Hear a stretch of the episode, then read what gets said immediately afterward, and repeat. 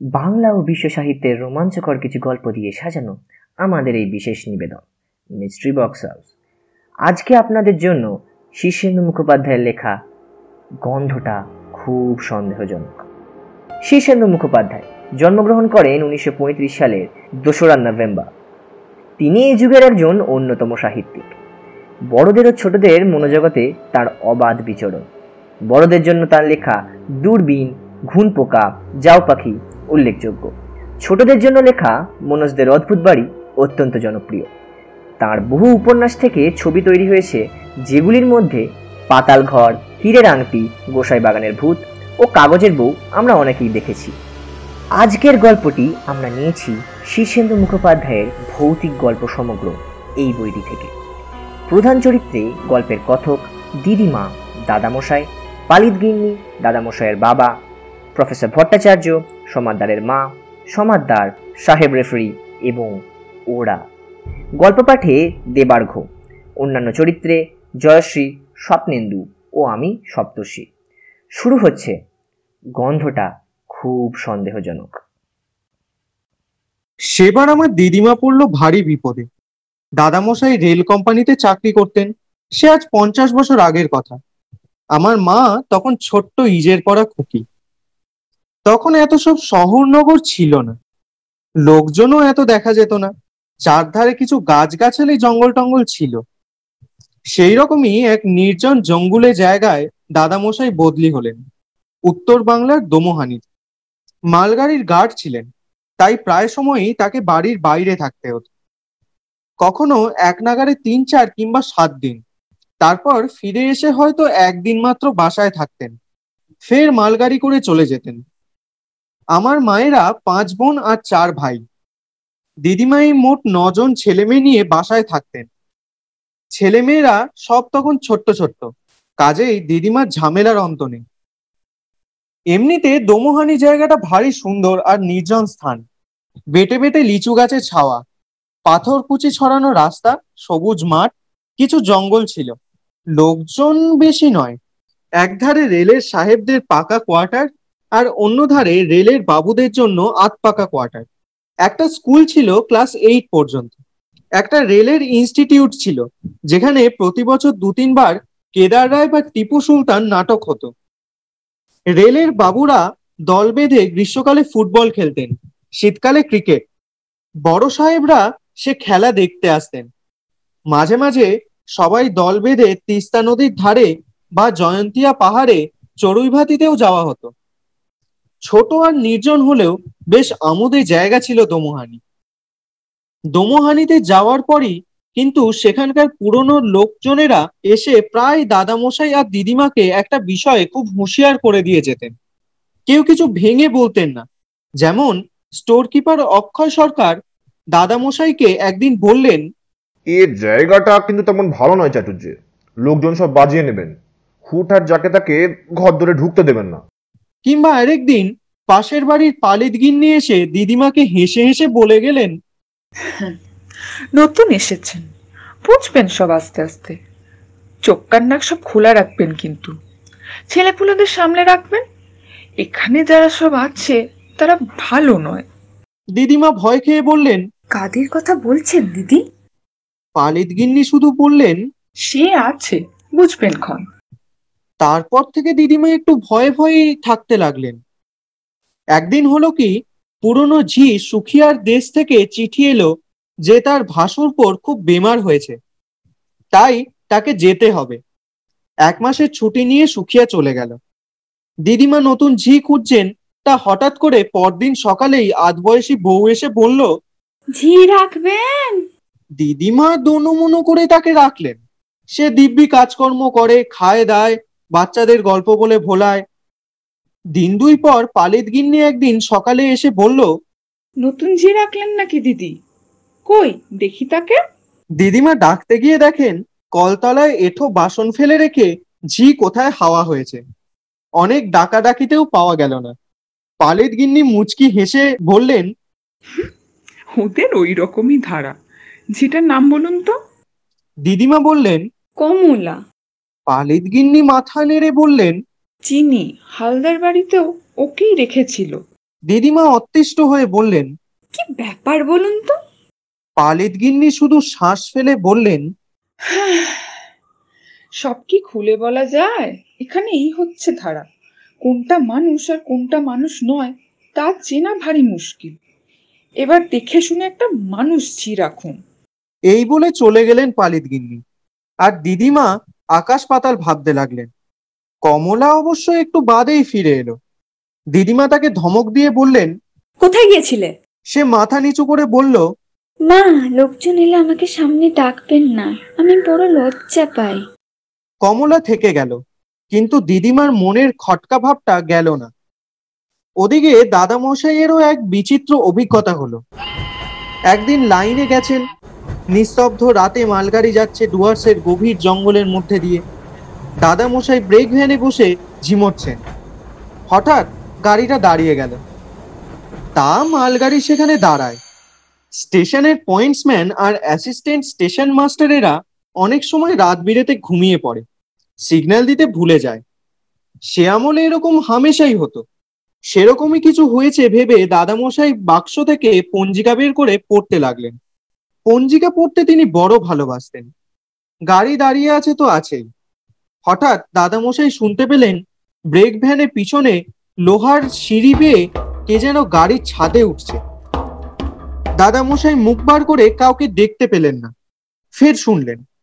একটু দূরে কে যেন ওয়াগনের পাল্লা খোলার চেষ্টা করছে। খুব চিন্তায় পড়লেন দাদামশাই। ডাকাতেরা অনেক সময় ষাট করে সিগন্যাল বিগড়ে দিয়ে গাড়ি থামায়। মালপত্র চুরি করে। তাই তিনি সরজমিনে দেখার জন্য গাড়ি থেকে হাতবাতিটা নিয়ে নেমে পড়লেন। লম্বা ট্রেন আর একদম ডগায় ইঞ্জিন। হাঁটতে হাঁটতে এসে দেখলেন লাল সিগন্যাল ইতিমধ্যেই সবুজ হয়ে গেছে। কিন্তু ড্রাইভার এবং ফায়ারম্যান কয়লার ঢিপির উপর গামছা পেতে শুয়ে অঘরে ঘুমাচ্ছে। ওদেরও দোষ নেই, অনেকক্ষণ নাগারে ডিউটি দিচ্ছে, একটু ফাঁক পেয়েছে কি ঘুমিয়ে পড়েছে। বহু ঠেলাঠেলি করে তাদের তুললেন দাদামশাই। তারপর ফের লম্বা গাড়ি পার হয়ে ব্রেক ভ্যানের দিকে ফিরে আসতে লাগলেন। মাঝামাঝি এসেছেন, হঠাৎ শোনেন ইঞ্জিন হুইসেল দিল। গাড়ি ক্যাচ ক্যাচ করে চলতে শুরু করল। তিনি তো অবাক। ব্রেক ভ্যানে ফিরে গিয়ে তিনি সবুজ বাতি দেখালে তবে ট্রেন ছাড়বার কথা। তাই দাদামশাই হাঁ করে চেয়ে রইল। অবাক হয়ে দেখেন ব্রেক ভ্যান থেকে অবিকল গার্ডের পোশাক পরা একটা লোক হাতবাতি তুলে সবুজ আলো দেখাচ্ছে ড্রাইভারকে। ব্রেক ভ্যানটা যখন দাদামশাইকে পার হয়ে যাচ্ছে, তখন লোকটা তার দিকে চেয়ে ঠিক করে হেসে গেল। বহু কষ্টে দাদামশাই সেবার ফিরে এসেছিলেন। সেবার ম্যাজিশিয়ান প্রফেসর ভট্টাচার্য চা বাগানগুলিতে ঘুরে ঘুরে ম্যাজিক দেখিয়ে দোমোহানিতে এসে পৌঁছলেন। তিনি এলেবেলে খেলা দেখাতেন। দড়ি কাটার খেলা, তাসের খেলা, আগুন খাওয়ার খেলা তা দোমোহানির মতো গঞ্জ জায়গায় সেই খেলা দেখতেই লোক ভেঙে পড়ল। ভট্টাচার্য স্টেজের উপর দাঁড়িয়ে প্রথম দৃশ্যে একটু বক্তৃতা করছিলেন। হাতে ম্যাজিকের ছোট্ট কালো একটা লাঠি। বলছিলেন ম্যাজিক মানেই হচ্ছে হাতের কৌশল মন্ত্রতন্ত্র নয়। আপনারা যদি কৌশল ধরে ফেলেন তাহলে দয়া করে চুপ করে থাকবেন। কেউ যেন স্টেজে টর্চের আলো ফেলবেন না। ইত্যাদি। এইসব বলছেন ম্যাজিক তো কোনো শুরু হয়নি। হঠাৎ দেখা গেল, তার হাতের লাঠিটা হঠাৎ হাত থেকে শূন্যে উঠে ডিগবাজি খেলো, তারপর আস্তে আস্তে ফিরে গেল ম্যাজিশিয়ানের হাতে। প্রথমে এই আশ্চর্য খেলা দেখে সবাই প্রচণ্ড হাততালি দিল। কিন্তু প্রফেসর ভট্টাচার্য খুব গম্ভীর হয়ে গেলেন।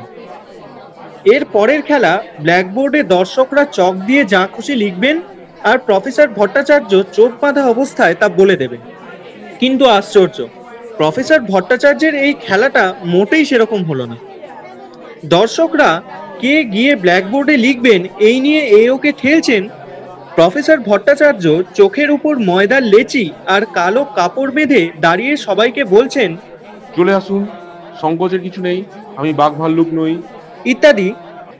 সে সময় হঠাৎ দেখা গেল কেউ যাওয়ার আগেই টেবিলের উপর রাখা চকের টুকরোটা নিজে থেকেই লাফিয়ে উঠল এবং শূন্যে ভেসে গিয়ে ব্ল্যাকবোর্ডের উপর লিখতে লাগল। Professor Bhattacharya is the great magician of the world এই অসাধারণ খেলা দেখে দর্শকরা ফেটে পড়ল উল্লাসে। আর ভট্টাচার্য কাঁদো কাঁদো হয়ে চোখ বাঁধা অবস্থায় বলতে লাগলেন কি হয়েছে হ্যাঁ? কি হয়েছে? এবং তারপর তিনি আরও গম্ভীর হয়ে গেলেন। আগুন খাওয়া খেলাতেও আশ্চর্য ঘটনা ঘটালেন তিনি। কথা ছিল, মশাল জেলে সেই মশালটা মুখে পুড়ে আগুনটা খেয়ে ফেলবেন। তাই করলেন। কিন্তু তারপরেই দেখা গেল, ভট্টাচার্য হাঁ করতেই তার মুখ থেকে সাপের জীবের মতো আগুনের হলকা বেরিয়ে আসছে। পরে তাসের খেলা যখন দেখাচ্ছেন, তখন দেখা গেল, কথা বলতে গেলেই আগুনের হলকা বেরোয়। দর্শকরা দাঁড়িয়ে উঠে সাধুবাদ দিতে লাগল। কিন্তু ভট্টাচার্য খুব কাঁদো কাঁদো মুখে চার পাঁচ সাত গ্লাস জল খেতে লাগলেন, স্টেজে দাঁড়িয়ে তবু হাঁ করলেই আগুনের হলকা বেরোয়। তখনকার মফস্বল শহরের নিয়ম ছিল বাইরে থেকে কেউ এরকম খেলা টেলা দেখাতে এলে তাকে কিংবা তার দলকে বিভিন্ন বাসায় আশ্রয় দিতেন। প্রফেসর ভট্টাচার্য আমার মামার বাড়িতে উঠেছিলেন। রাতে খেতে বসে দাদামশাই বললেন আপনার খেলা গণপতির চেয়েও ভালো অতি আশ্চর্য খেলা। ভট্টাচার্য বললেন হ্যাঁ অতি আশ্চর্য খেলা। আমিও এরকম আর দেখিনি। দাদামশাই অবাক হয়ে বললেন সে কি?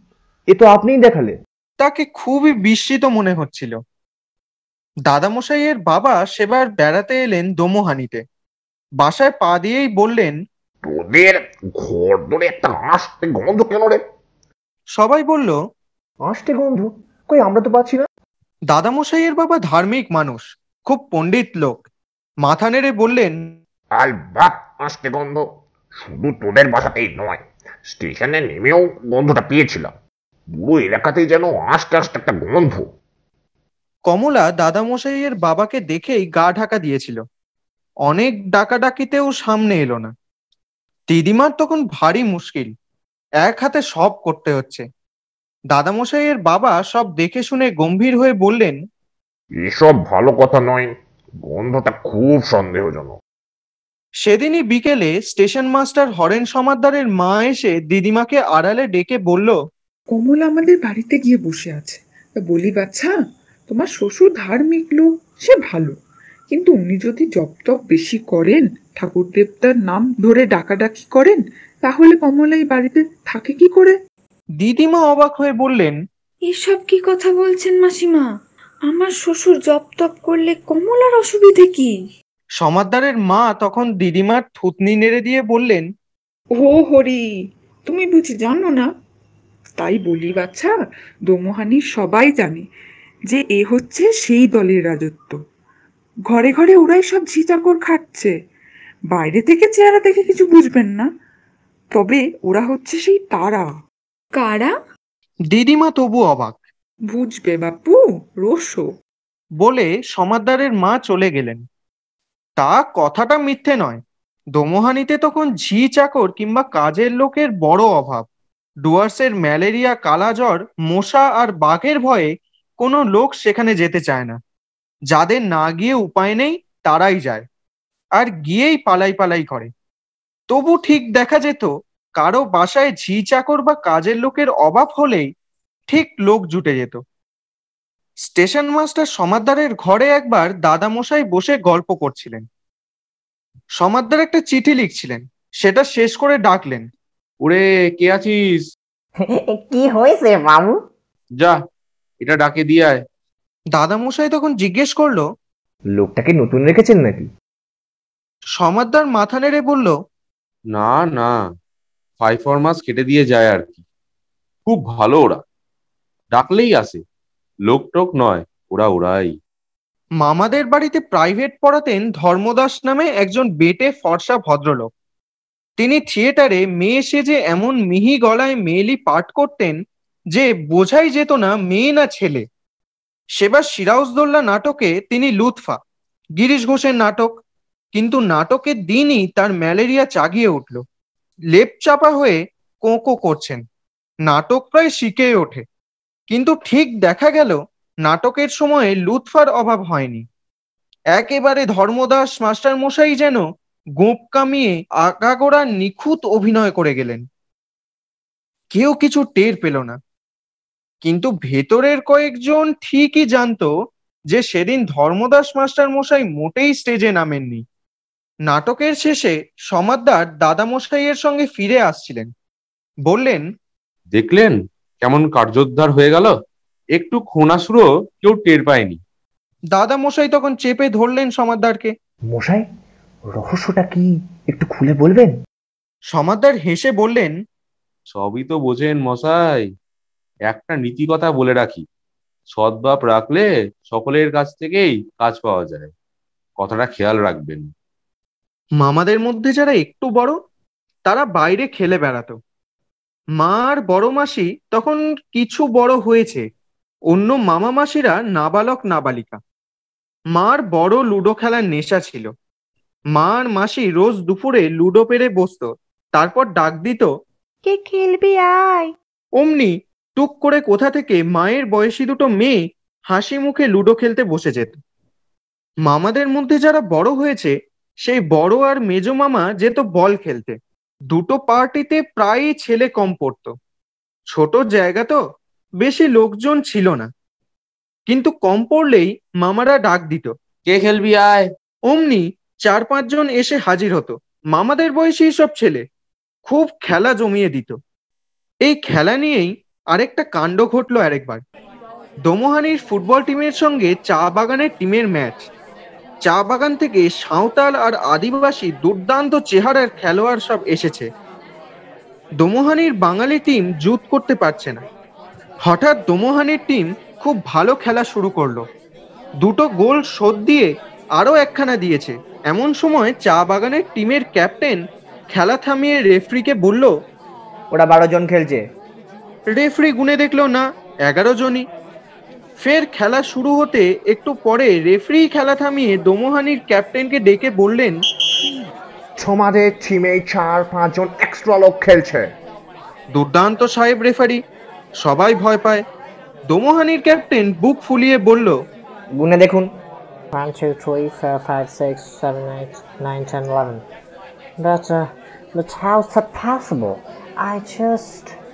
I just found extra man in this team.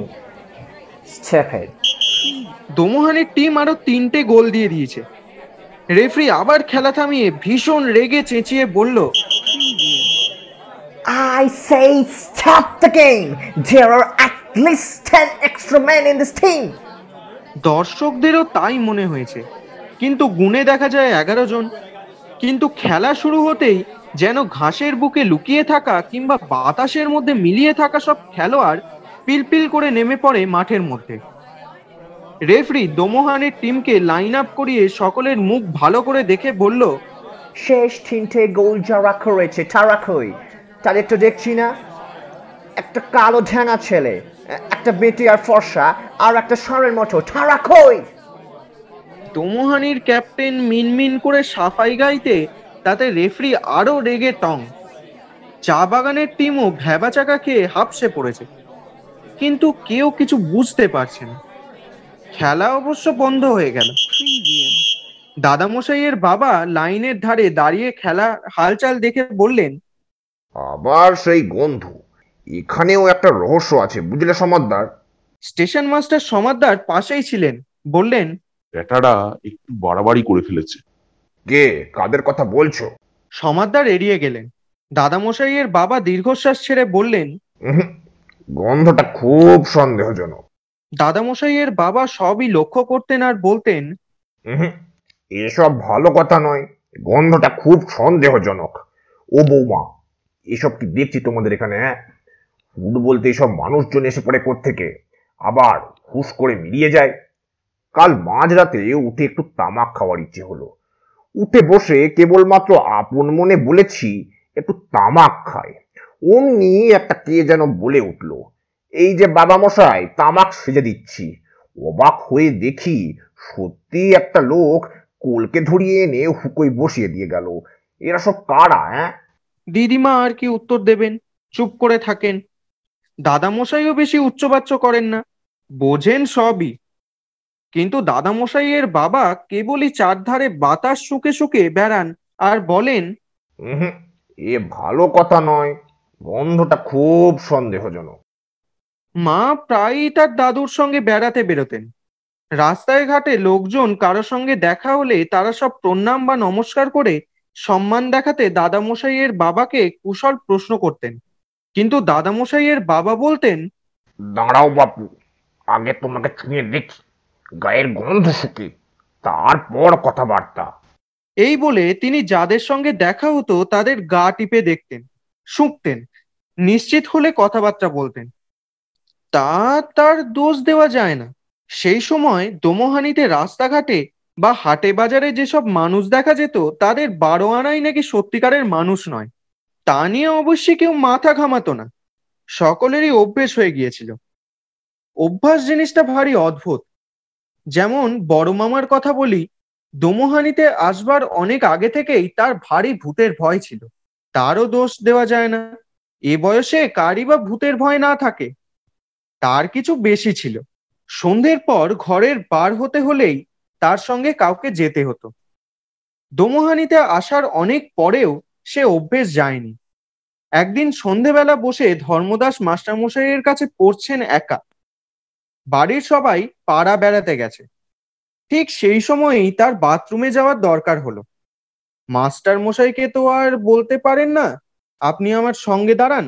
তাই বাধ্য হয়ে ভিতরের বাড়িতে এসে অন্ধকারকে উদ্দেশ্য করে বললেন এই শুনছিস? কি বলছো? আমি একটু বাথরুমে যাব। আমার সঙ্গে একটু দাঁড়াবি চল তো। সেই শুনে ছেলেটা তো হেসে কুটোপুটি। বলল দাঁড়াবো কেন? তোমার কিসের ভয়? বড় মামা ধমক দিয়ে বললেন ফ্যাচ ফ্যাচ করিস না। দাঁড়াতে বলেছি দাঁড়াবি। ছেলেটা অবশ্য দাঁড়াল। বড় মামা বাথরুমে কাজ সেরে এলে ছেলেটা বলল কিসের ভয় বললে না তো? বড় মামা গম্ভীর গলায় বললেন ভূতের। ছেলেটা হাসতে হাসতেই বাতাসে মিলিয়ে গেল।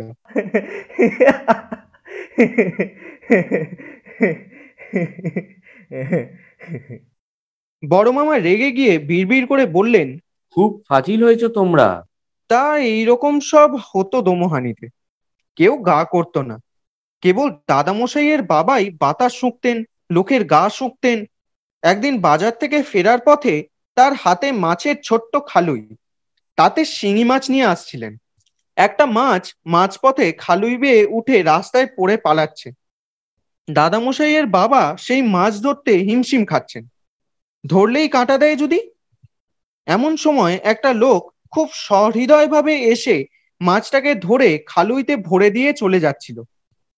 দাদামশাইয়ের বাবা তাকে থামিয়ে গা শুকেই বললেন এ তো ভালো কথা নয় গন্ধটা খুব সন্দেহজনক।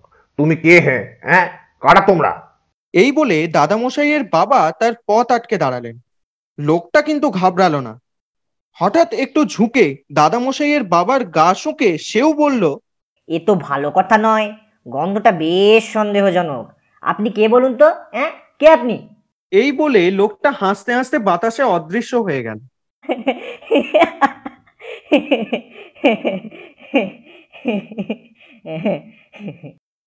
দাদামশাইয়ের বাবা আর গন্ধের কথা বলতেন না। একটু গম্ভীর হয়ে থাকতেন ঠিকই। ভূতের অপমানটা তার প্রেস্টিজে খুব লেগেছিল। একটা ভূত তার গা শুকে ওই কথা বলে গেছে। ভাবা যায়? গল্প কেমন লাগল? লিখে জানান আমাদের নিচে ইউটিউবের কমেন্ট বক্সে যদি গল্পটি ভালো লেগে থাকে তাহলে প্লিজ চ্যানেলটাকে সাবস্ক্রাইব করে দিন। আর ভিডিওটাকে লাইক ও শেয়ার করে দিন। এখানে বলে রাখা ভালো যে, অনেকজনাই ভিডিওটাকে দেখেন, কিন্তু চ্যানেলটাকে সাবস্ক্রাইব করেন প্লিজ চ্যানেলটাকে সাবস্ক্রাইব করে দিন, যাতে আমরা সামনের দিনে নতুন কাজ করতে আরও বেশি উৎসাহ পাই। এ সপ্তাহে এইটুকু সামনের সপ্তাহে আবার ফিরে আসব আপনাদের কাছে একটা নতুন রোমাঞ্চকর গল্প নিয়ে। তো স্টেই টিউন হচ্ছে আমি